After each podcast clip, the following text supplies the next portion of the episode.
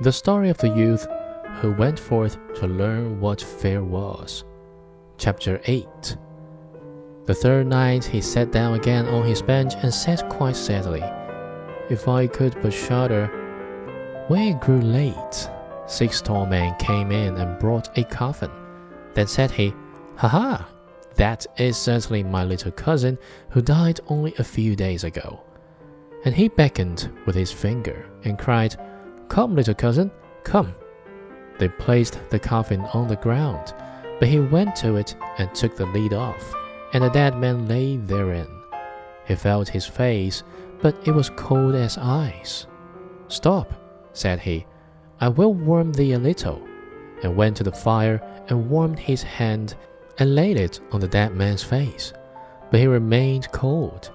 Then he took him out and sat down by the fire and laid him on his breast and rubbed his arms that the blood might circulate again. As this also did no good, he thought to himself, when two people lie in bed together, they warm each other, and carried him to the bed, covered him over, and lay down by him. After a short time, the dead man became warm too, and began to move. Then said the youth, See, little cousin, have I not warmed thee?